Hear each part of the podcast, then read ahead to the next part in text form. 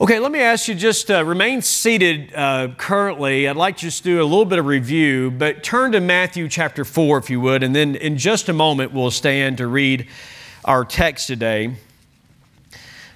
Our series really is just starting in this study of Matthew's gospel, which gospel means good news. Well, in this day and time, we need some good news, and God recorded it uh, for us in His Word. And so the series is, as we're looking at it, just giving it this title just to help us think. And I believe it's what Matthew's trying to get across to those readers, many of whom were Jewish, not all. I mean, there's a lot that were non Jewish or Gentiles there. We're going to see it in the text even today. But he's trying to get across to them that Jesus fulfills every prophecy about the Messiah and he is the Christ. Christ means Messiah, the one who was anointed or promised by God to come uh, to, to deliver Israel as a nation, to set up a kingdom. Now, he's, they understood it, the Jews did at that time. They were hoping that would have been immediate, but he immediately came to die for our sins and to set us free in that way. So, Matthew is helping them to see that they've trusted the right one. And so we've given the series title as this Jesus is King. And I've no, not grown weary of saying he was not born to be king, but he was born king and already established uh, as king. And so the last time we were together, we were the first part of Matthew chapter 4, verses 1 through 11 um, that followed his baptism. His baptism pictured what his life mission was. He was baptized. Uh, I know many of you know that, but Jesus was baptized. Uh, he was not baptized because he was a sinner who needed to repent of his sin and demonstrate the fact of that repentance by his baptism, but that's, that's why we need to be baptized is placing faith in Jesus and Him alone and being baptized to show the old life has passed away, the new life has come uh, in Christ. That's not why He was, but His baptism pictured that He came on this earth to die and to be buried and that He would rise again. And that was His, the picture of His baptism, that He um, identified with sinners like us because all we like sheep have gone astray. But the Lord has laid on him, on Jesus, the iniquity of us all. And so he identified with sinners. That was his life mission to give his life for you and for me. Satan, from the very beginning of his ministry, endeavored to detour him to distract him from that life mission. He did so by saying, You're hungry. You've been fasting for 40 days. Take these stones, turn them into bread so that you can eat. Um, he tried to get Jesus to use his power for selfish purposes. Then he took him up to the, Jesus said no, in case you were wondering. Use scripture to uh, resist Satan's temptation. Then he took him to the highest part of the temple that overlooked, as we would see, most likely the part, uh, place would have been over a ravine, about a 450 foot drop. And Satan said, well, okay, if you want to use scripture, then, then cast yourself down. By the way, every suicidal thought is satanic. Cast thyself down, and, and the scripture says he'll give his angels charge over thee, lest thou uh, dash thy foot upon a stone. So he twisted scripture misapplied Scripture. By the way, in every cult, Satan is still doing exactly the same thing twisting Scripture, misapplying Scripture. In every false belief, he's twisting Scripture, trying to get Jesus to do the sensational. Again, the idea is distract him from his mission. Again, Jesus resisted the temptation using the Bible, using the book of Deuteronomy.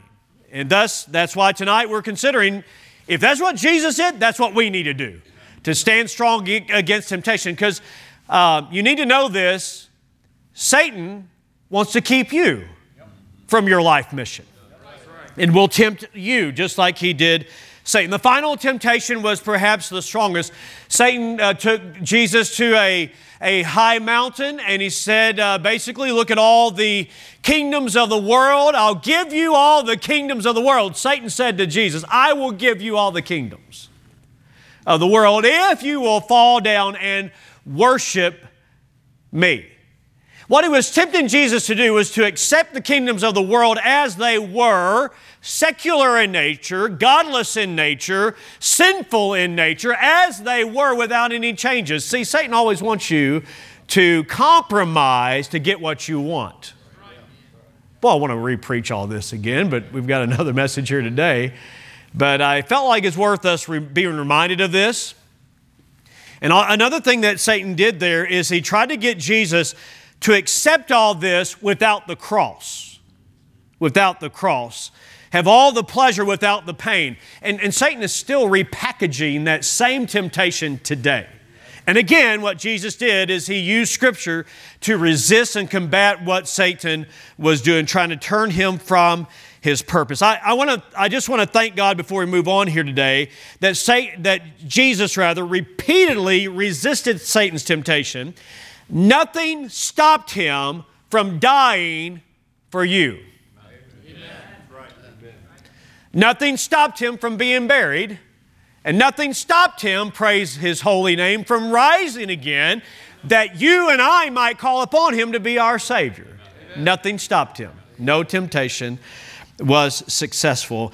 He's had a emphatic no because he was saying yes to the Father's will. And, and what we need to do is have an emphatic no to every temptation that comes our way because we got a greater yes.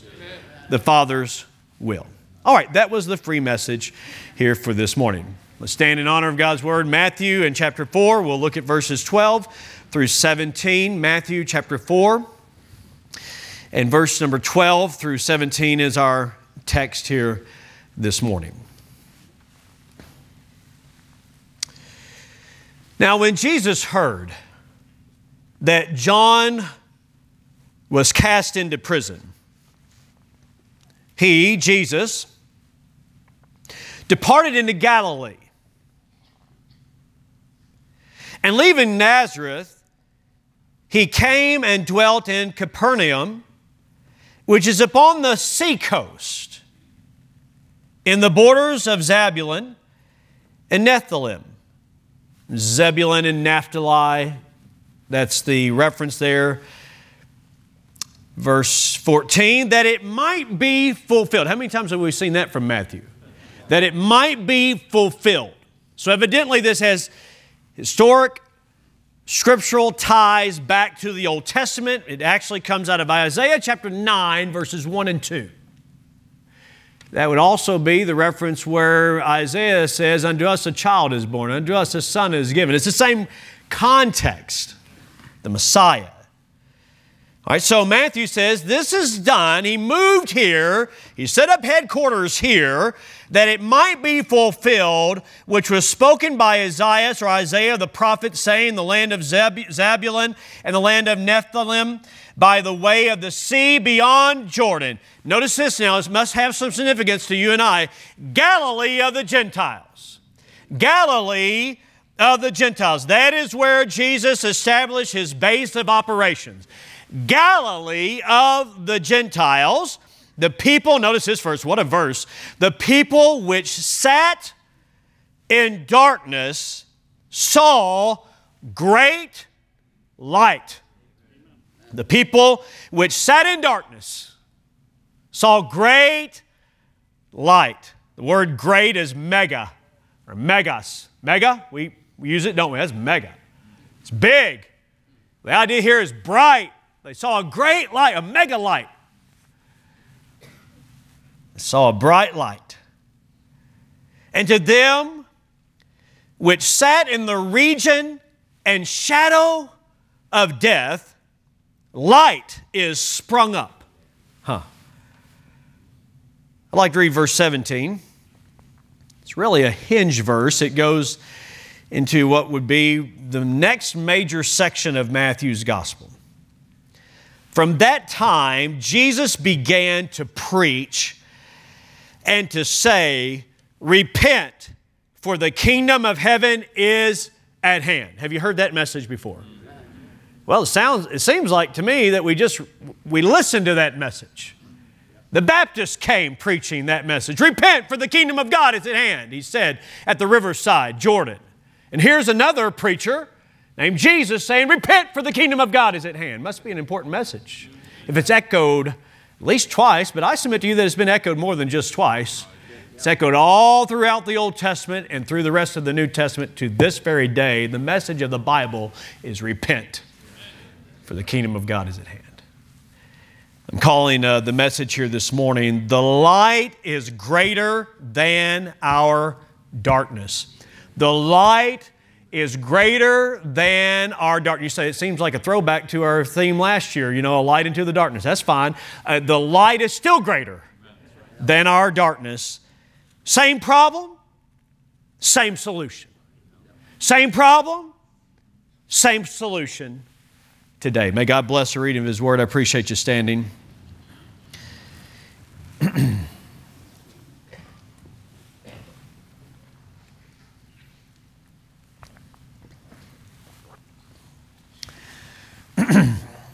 this past week, my uh, brother in law, Brother Andrew Decker, pardon me, who has um, been here on numerous occasions and has um, um, been a part of the music and singing, he sent a, a, song to the family, uh, family group chat, that had been a blessing to him. During that week, weeks prior to that. And um, he said this seems, seems easy right now for me to get overwhelmed by seeing the open, accepted darkness in our world. How about you? It can be overwhelming, can it? And then he went on about the song and, and said, Well, you'll just have to listen to it. so is really a blessing. I had never heard the song, we're there in, but I think it'd be a good one for one of the groups here if you want my recommendation. it's called The Light. The Light by Barry Rowland and Deliverance. I don't, I don't know this, this group, but good godly music seems like to me. But the song says this We know we're living in perilous times, there's dangers around us of every kind. Men love darkness better than the light. But there's one among us who is still shining bright. The chorus says, There's not enough darkness to put out the light.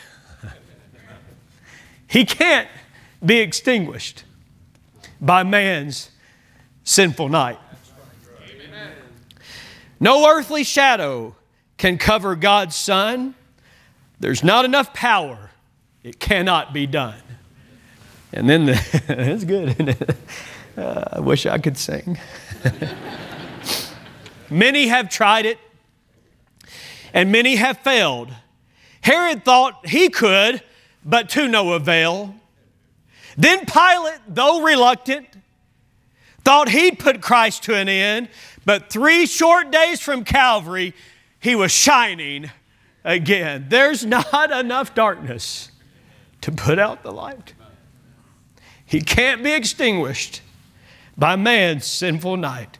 No earthly shadows can cover God's sun. There's not enough power. It cannot be done. That's a blessing. Well, Brother Andrew said he'd uh, spent some time listening to the song with his hand up going down the road. Hopefully, one hand on the steering wheel, but. Uh, well, we've got a lot of darkness that's flooded into our land. I was reminded that uh, President Ronald Reagan, uh, Ronald Reagan um, often spoke of, didn't he? Many of you know where I'm going with this. Uh, the shining city on a hill. Now, that's all the way in reference, all the way back to uh, early history in America. John Winthrop in 1630 preached about this new country, that it would be a city set on a hill. And and Ronald Reagan and no doubt others picked up on that terminology and said one quote America is a shining city on a hill whose beam light guides freedom loving people everywhere. It's wonderful. It's wonderful. But I'm afraid the light is growing dim in America. It's flickering on and off. We have um, right outside of our house, uh, so our house is here, and then our neighbors, and between us is a, a, a security light. It's really a, a, nice one, a little bit decorative there in our uh, neighborhood, and and the you know the light um, for the last few weeks has been flickering on and off. Every time I think, all right, I'm going to email OG&E, it's back on. I'm like, well, okay. I'm not going to bother them. They've got probably still plenty to do since the ice storm, right? I mean, they, they really are inundated with that. So that's when it started going out, so I didn't bother them about it. But then it's off. And then it's on. It's off and it's on. It's off and it's on. So I'm going to eventually call them. Maybe tomorrow.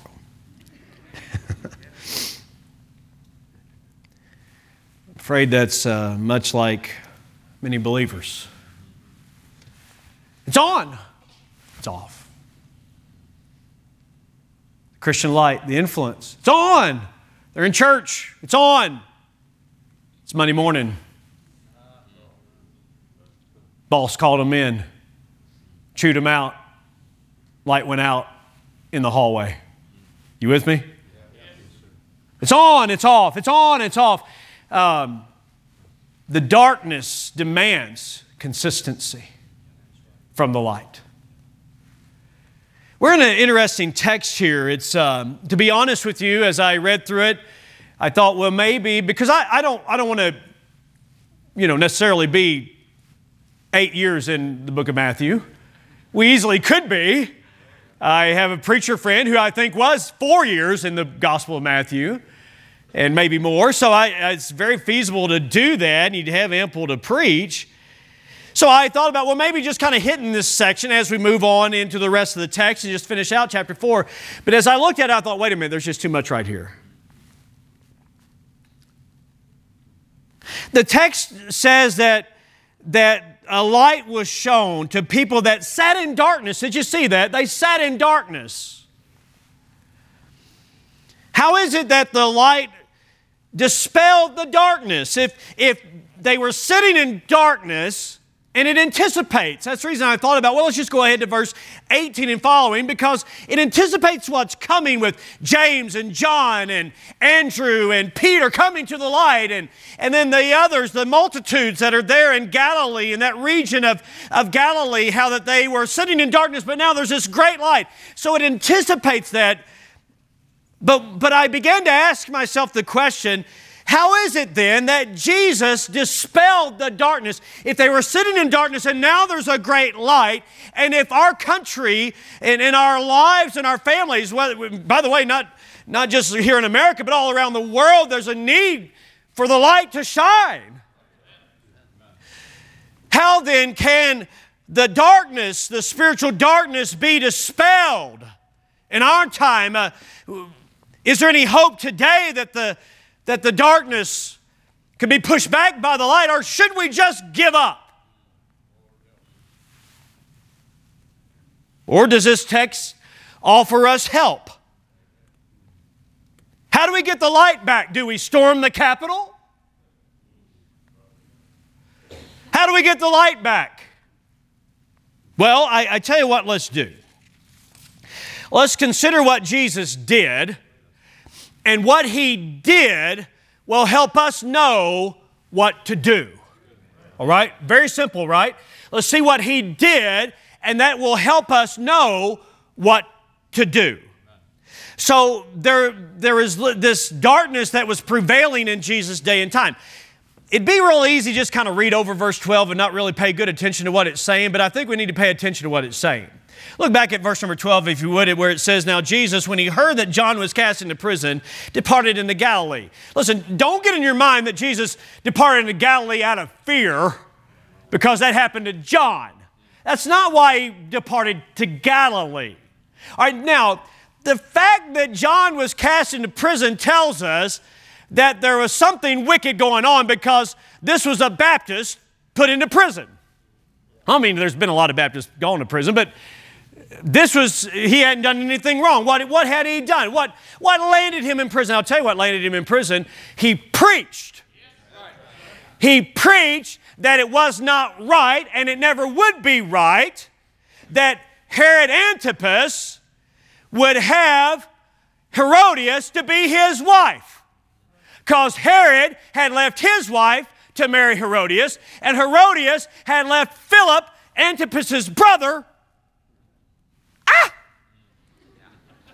his sister in law. So they got together in this adulterous relationship. I mean, the royals were acting royally wrong. And John the Baptist shows up on the scene and says essentially this it does not matter how high you are in, this, in society in terms of your position, your position, God does not have one standard for other people and a different standard for you. It's wrong that you would take your brother's wife. And he just called him out. He called him out. He named names. He named sin. He called sin sin, and it landed him in, this, in the prison. Why? Because Herodias got tired of his preaching. Now, Herod, I think, would have let him just keep going and ignored him, but she could not. And, and, and she urged him, no doubt, to, to slam him up in the prison. And so there he is. He's locked up now in the prison. I'm just saying all that because it's like a national uh, situation that they were dealing with, and everybody was talking about it in closed quarters. But John came right out and open, open and said it. It's a day of spiritual darkness. Spiritual darkness. So the Bible says then that following this, Jesus went into Galilee. Now, why does it say that he went into Galilee? It's again, it's not because he was afraid of Herod Antipas, because actually Herod Antipas governed that region as well. So it wasn't like he's trying to get out of Judea to go to Galilee where he would be safe, because that was in the same quarters there. So, evidently, there must be a different reason and purpose as to why John had his ministry predominantly in Judea, in the, in the south, and along the Jordan River. And Jesus went far north to the Sea of Galilee, where there were all these cities that were there and people living in that region. And he made his headquarters Capernaum.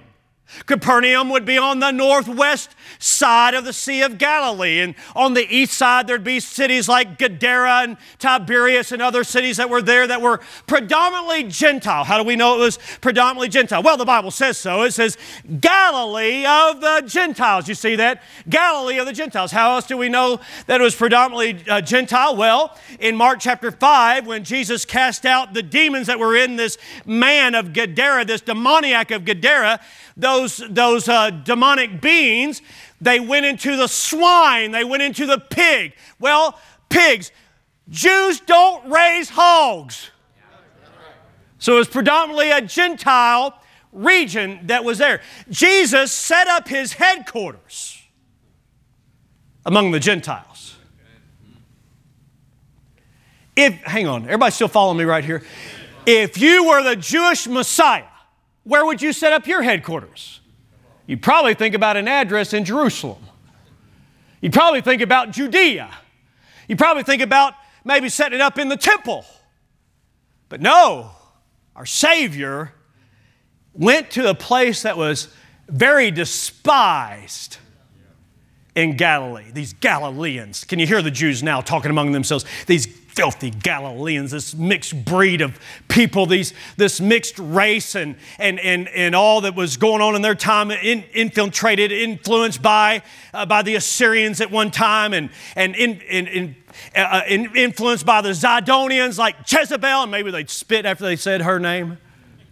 Jezebel and all the wickedness that was there of the Zidonians and, and all the people that lived in that region. Just wicked people living up there. That's who's living up there. Yeah, and that's exactly where Jesus set up his base, where he planted his church. How about that?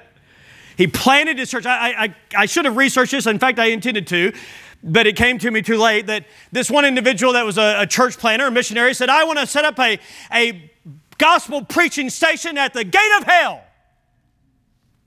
Where else would you set it up? You, you want to take the light into the darkness.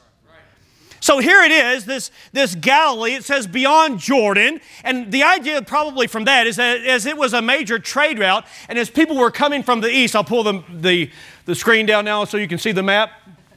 Everybody seeing it?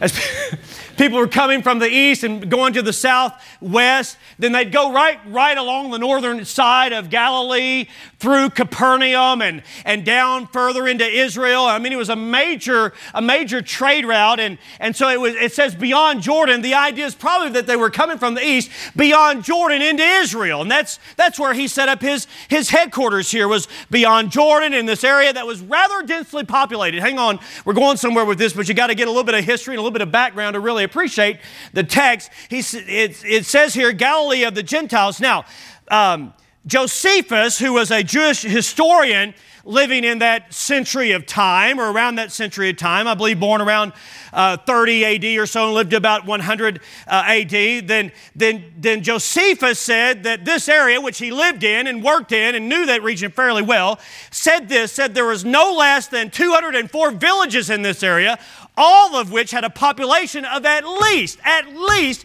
15,000 people each.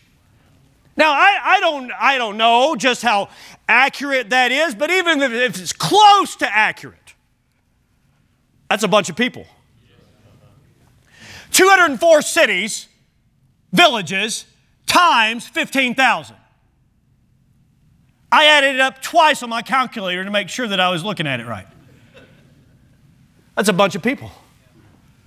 And Jesus says, as I get started in the ministry, I'm not going to start in the southern part down in Judea, which had a population, but, but, I, but actually think about it. What would have happened had Jesus started his ministry down in Judea first?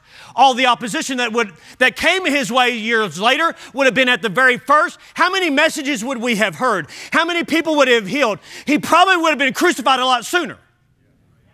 So instead of starting there, he went north into a very highly densely, I mean, populated area known as Galilee. Why? Because he came to seek and to save that which was lost. He wanted to get his gospel out to as many people as could hear. And so I submit to you that today that Jesus was the master church planter. And church planters understand this. We've got to go where there's people. And Jesus went to the metropolitan areas of his time, but he didn't leave out the rural areas of his time. He went to the big cities and the little cities. He went to the big people and the little people. Why? Because he loves all people. And he went to these regions of Galilee and a population about the size maybe of Oklahoma in, in an area of, of, of square mileage about the size of Oklahoma City, just pressed in here, a bunch of people, bunch of them. Densely populated. Jews, yes, but also many Gentiles obviously living there. And so, not only that, but, but also this, as I mentioned earlier, that this was a major hub or a major city through which many people from many different backgrounds would pass through. In fact, uh, Charles Barclay said this, uh, or jo- Barclay said this, William Barclay, my bad. I knew he had, not Charles Barkley. okay, keep going. All right. Mercy. I don't think Charles Barkley said that. William Barclay said this. Watch it. Judea is on the way to nowhere, but Galilee is on the way to everywhere. On the way to everywhere. Many races, many people. I mean, a multicultural center, a mixing pot of people ideas of all kinds floating around, paganism of all kinds floating around, immorality of all kinds floating around, the Greek culture, the Roman culture, the Jewish culture. I mean, just all these races. I, you talk about racial tension. It was there. We're not facing anything new. It was there. And, and so there they were with all the racial tension. And here's what Jesus did He started a church right in the middle of it all. It'd be like somebody going to the drug infested areas of, of Philadelphia and starting a church and calling it Liberty Baptist Church because I need freedom from drugs and freedom from alcohol and, and freedom from a promiscuous life and freedom to be who God made them to be. I wonder if anybody be willing to do that. Well, a man that used to be a drunkard did that. A man that used to be on, on drugs did that. His name's Burton Gates, and he planted a church right there in the heart of Philadelphia on the east side. And it's a rough area. I've been there, I've seen it. I've drove, driven down the road and I've seen tents set out where homeless people are living. I've seen needles hanging out of people's arms just within a hundred yards of the, of the church, and, and his kids have had to be careful playing out there in the playground because of the needles that are out there. Hey, but that what a great place to start a church.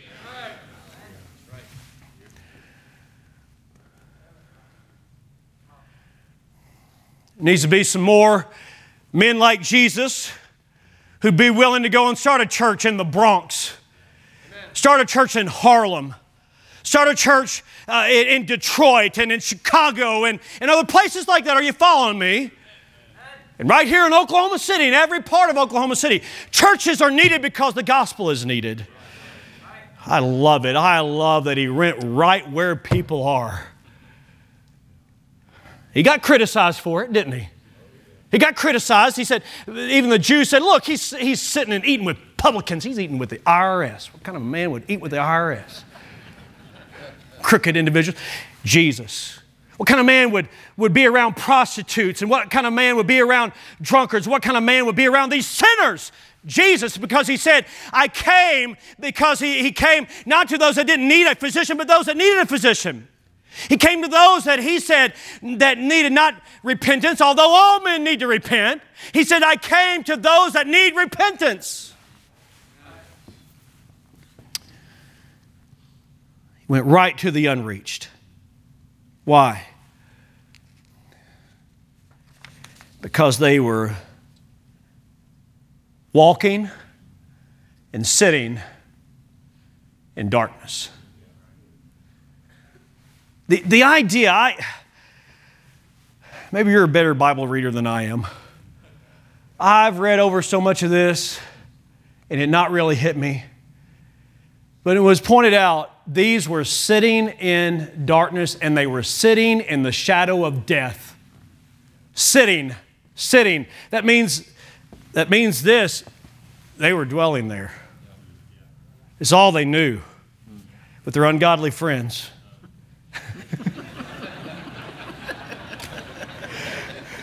he didn't know any truth. He didn't know any truth. He didn't know any truth. He didn't know. He was in some kind of a rock band. They were saying things like, "Y'all, truth is the same. Whatever you believe, just whatever you want to believe, that'll get you there, I think. Hey, what are you doing? I mean, they were just, what are you doing tonight?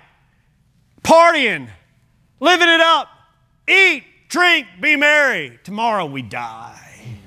Oh, what a way to live. Right? Get the most out of life as you can. I mean, you only go around once. If it feels good, do it. Start the time. It's our time, it's our day. This suddenly started sounding rather modern. They were sitting in darkness, they didn't understand. They were sitting in darkness. They, they, yeah, I mean, they were living it up and they were, they were drinking it up. They were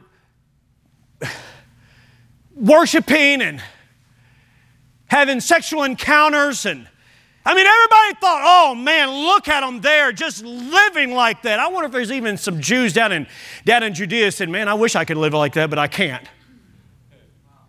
Secretly wishing they could. Like all the restraints were off. They could just live wildly. What a way to live, but I can't. I'm a Jew. So they did it secretly. Same thing. You following me? Here they were living it up. And so, on one hand, they were sitting in darkness. They, they did not know God. They did not know truth. And they were living like it. Can you imagine that? Though it just makes sense that people that don't know God and don't know truth, that that's probably how they live. It is. Without light. But all the time, also, in addition to that, there's this shadow. I see them now having a great time. But then there's this shadow that comes over them.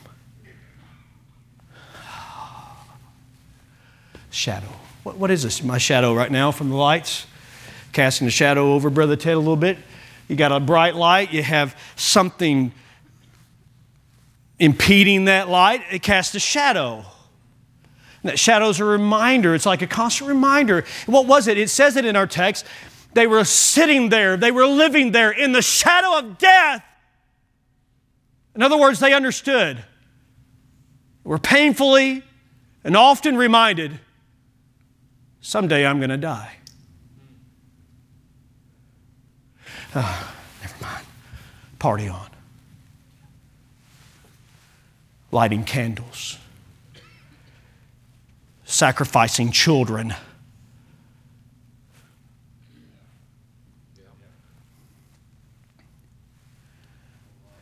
Doing all they can, but having no clue where they're going after they die. But knowing someday I'm going to die. I don't like to think about it. I don't want, and eh, eh, think about the, the man down the road that died, or the woman that they knew, or the family that they knew that, that, that, that, that accident happened and they died, and then that person got that dreadful disease and they died. And, and it's like a shadow that's constantly over them and they can't get away from it. Everywhere they go, there's a shadow.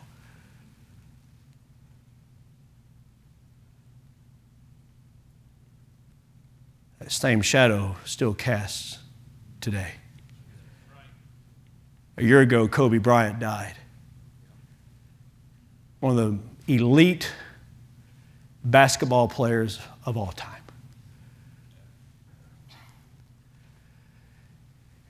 And others, Hank Aaron, hammering Hank Aaron. Man, I love Hank Aaron. Sorry, all these sports references, including Charles Barkley. I mean, he's a man of power and I mean, just cranking it out and hitting home run after home run. And,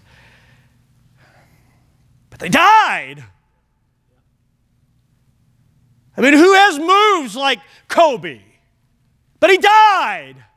He died. That's a shadow of death. And they'll mention it, but they don't want to talk about it long because it's a shadow that's a constant reminder my life's coming to an end. My life's coming to an end. My life is coming to an end. What do I do? My life is coming to an end. That's darkness. That's the fear of the shadow of death. I thank God that, that our Savior, the Lord Jesus Christ, planted His church right in the midst of all that darkness and all that wickedness, and He loved people just like we ought to love people. And he came and he did not coddle them, he, he did not accommodate their sin. He did not say, Well, I'm starting my kingdom and you're living really wicked, but that's okay, just come on in. That's not what he did. That's not what he did. That's not what he does. He does the same thing now that he did then, and he preaches this message Repent! You're not fit for the kingdom, but I want you in the kingdom. Are you listening to me here this morning? You're not fit. You're sinful. Jesus said your major problem is not economics. Your problem is not social injustice. Your problem, now it's going to manifest itself in economics and it will manifest itself in racial tension. And, and he's saying your major problem is not a deviant form of sexuality, though that is a problem. He's saying this your major problem that is showing up here and here and here and in all the other realms of life is this it's a sin problem, it is a nature problem. And you, sir, you, ma'am, must repent because you're not fit for my kingdom, but I want you in my kingdom. And thus you need to change the way that you're thinking, come to terms with who you are, that you are a sinner in need of a Savior, and you are going this way, but you need to repent, turn to Him, place faith in Him, and thus be born. I said, born from above, born again into His kingdom, never again to be dismissed. That's what he came to do. And when he, when he preached that and when he lived like he did, it's like light was shining. And sometimes they didn't like the light because he was so bright, because he was so holy and righteous. They didn't like it, but they needed it. And so he shined unto them and he preached unto them that message of repentance. And that's how light pierced through the darkness.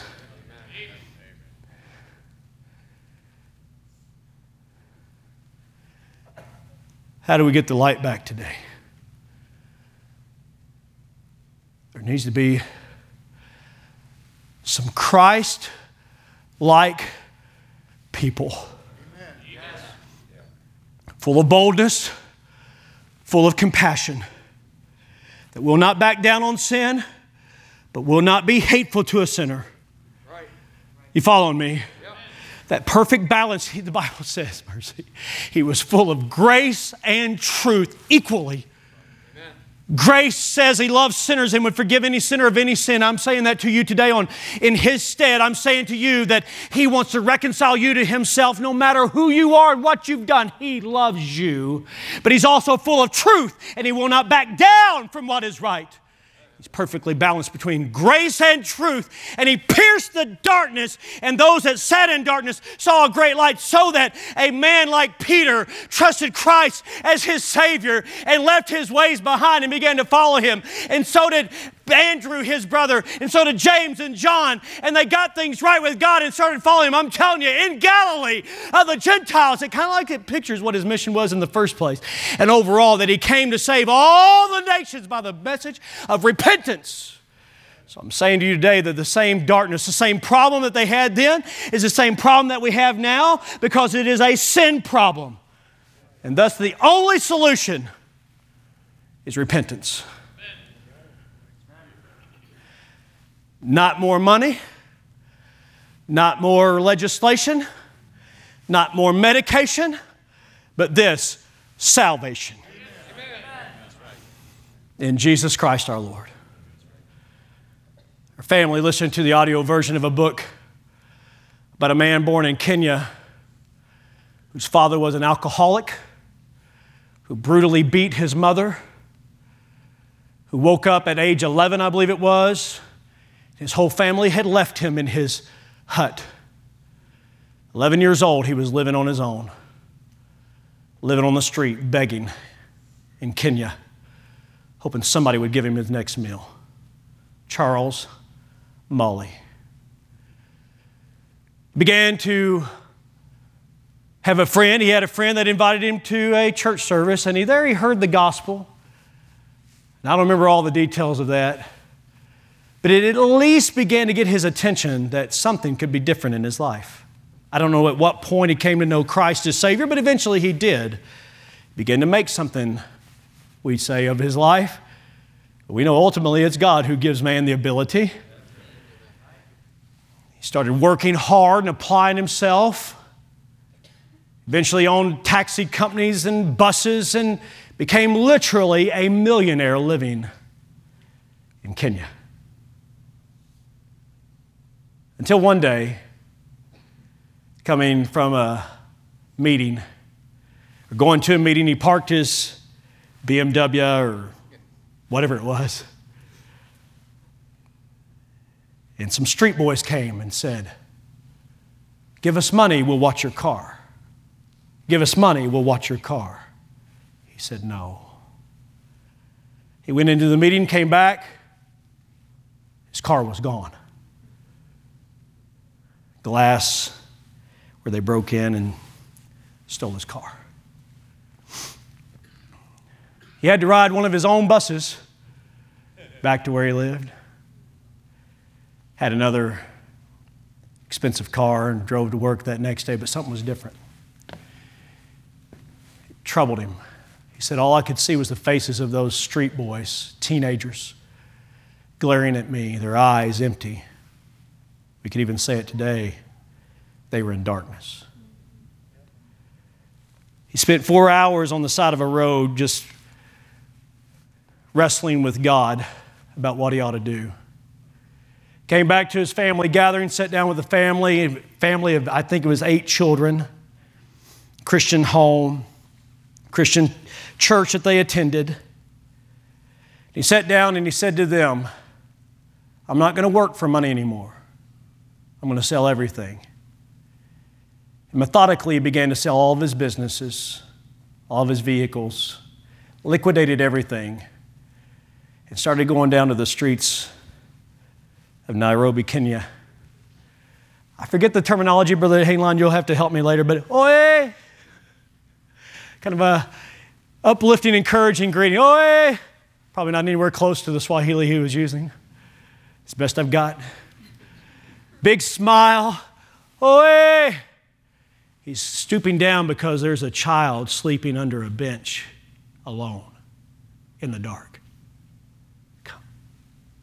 One by one, he began to take street children home. Three became 20. 20 became 600. 600 became 1,000. 1,000 became 12,000 over the course of the years. Incredible story.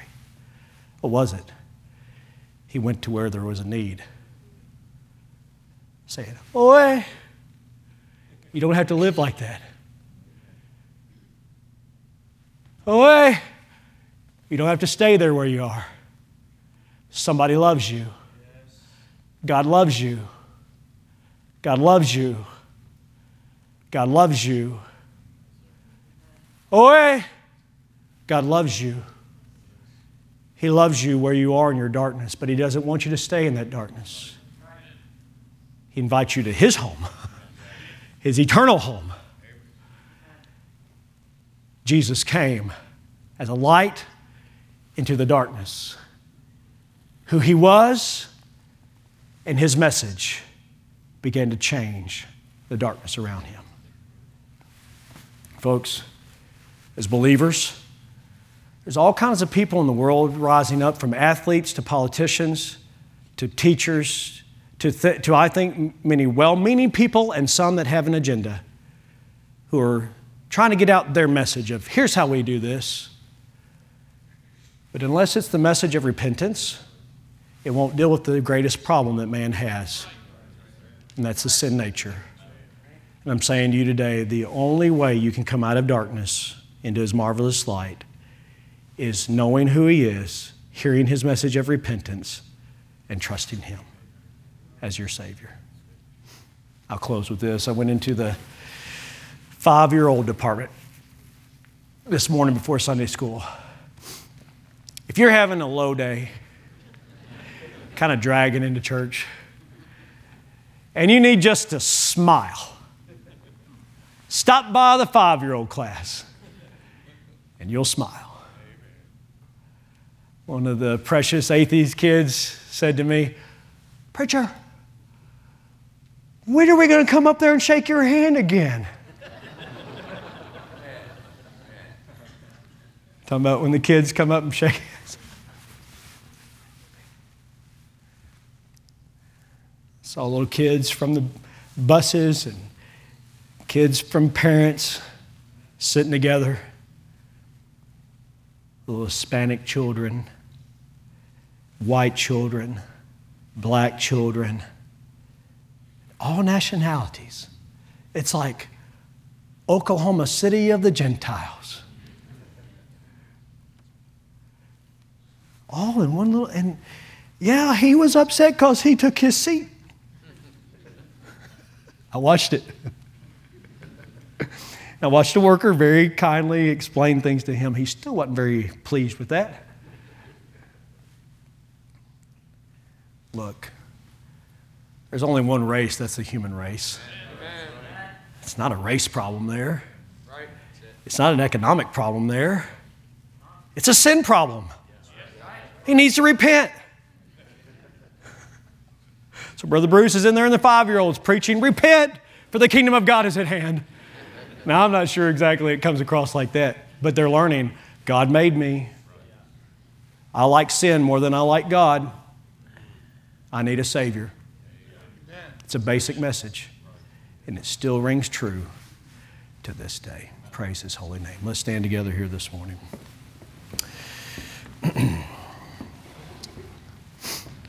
the light is still greater than the darkness. There's not enough darkness. There's not enough darkness to put out the light.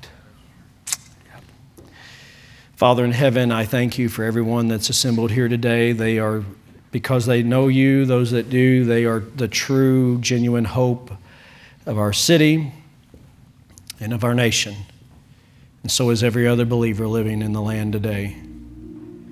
We could get mad and upset and frustrated. In many ways, there's good reason to be, but God, I pray you'd help us to move like Jesus did and to move right into the heart of the cities, right into homes where there's no light.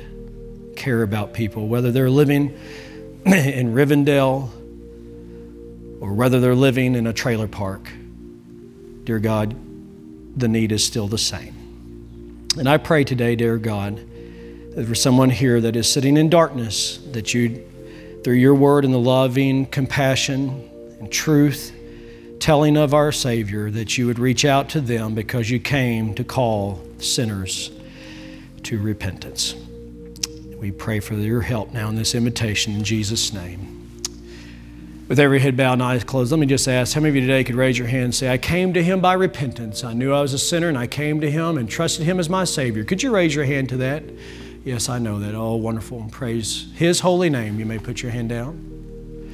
How many of you right there that just raised your hand, you would say, Preacher, I needed that reminder today. I need to be more like Jesus in caring about the lost in the dark, dark world that I live in and being a light there. Would you raise your hand if that's you? Yes, indeed. God help us. How about if God just mobilized us all to do just like Jesus did here, compassionately and boldly going with his message of repentance?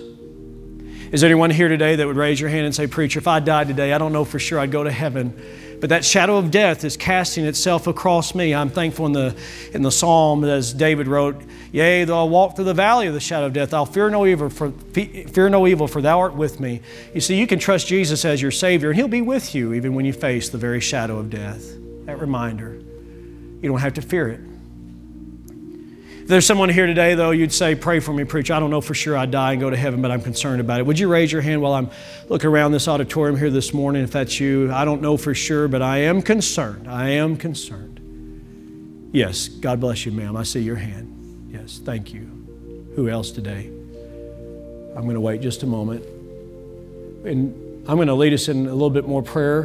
And if today you uh, raise your hand, I invite you to find the closest stairs or aisle and to come to the front and people have a Bible here that can show you how to know for sure that the moment you die, you pass into God's presence, never to face the torment of hell. Father, I pray now as we have invitation, help those who ought to respond to do so. In Jesus' name, amen.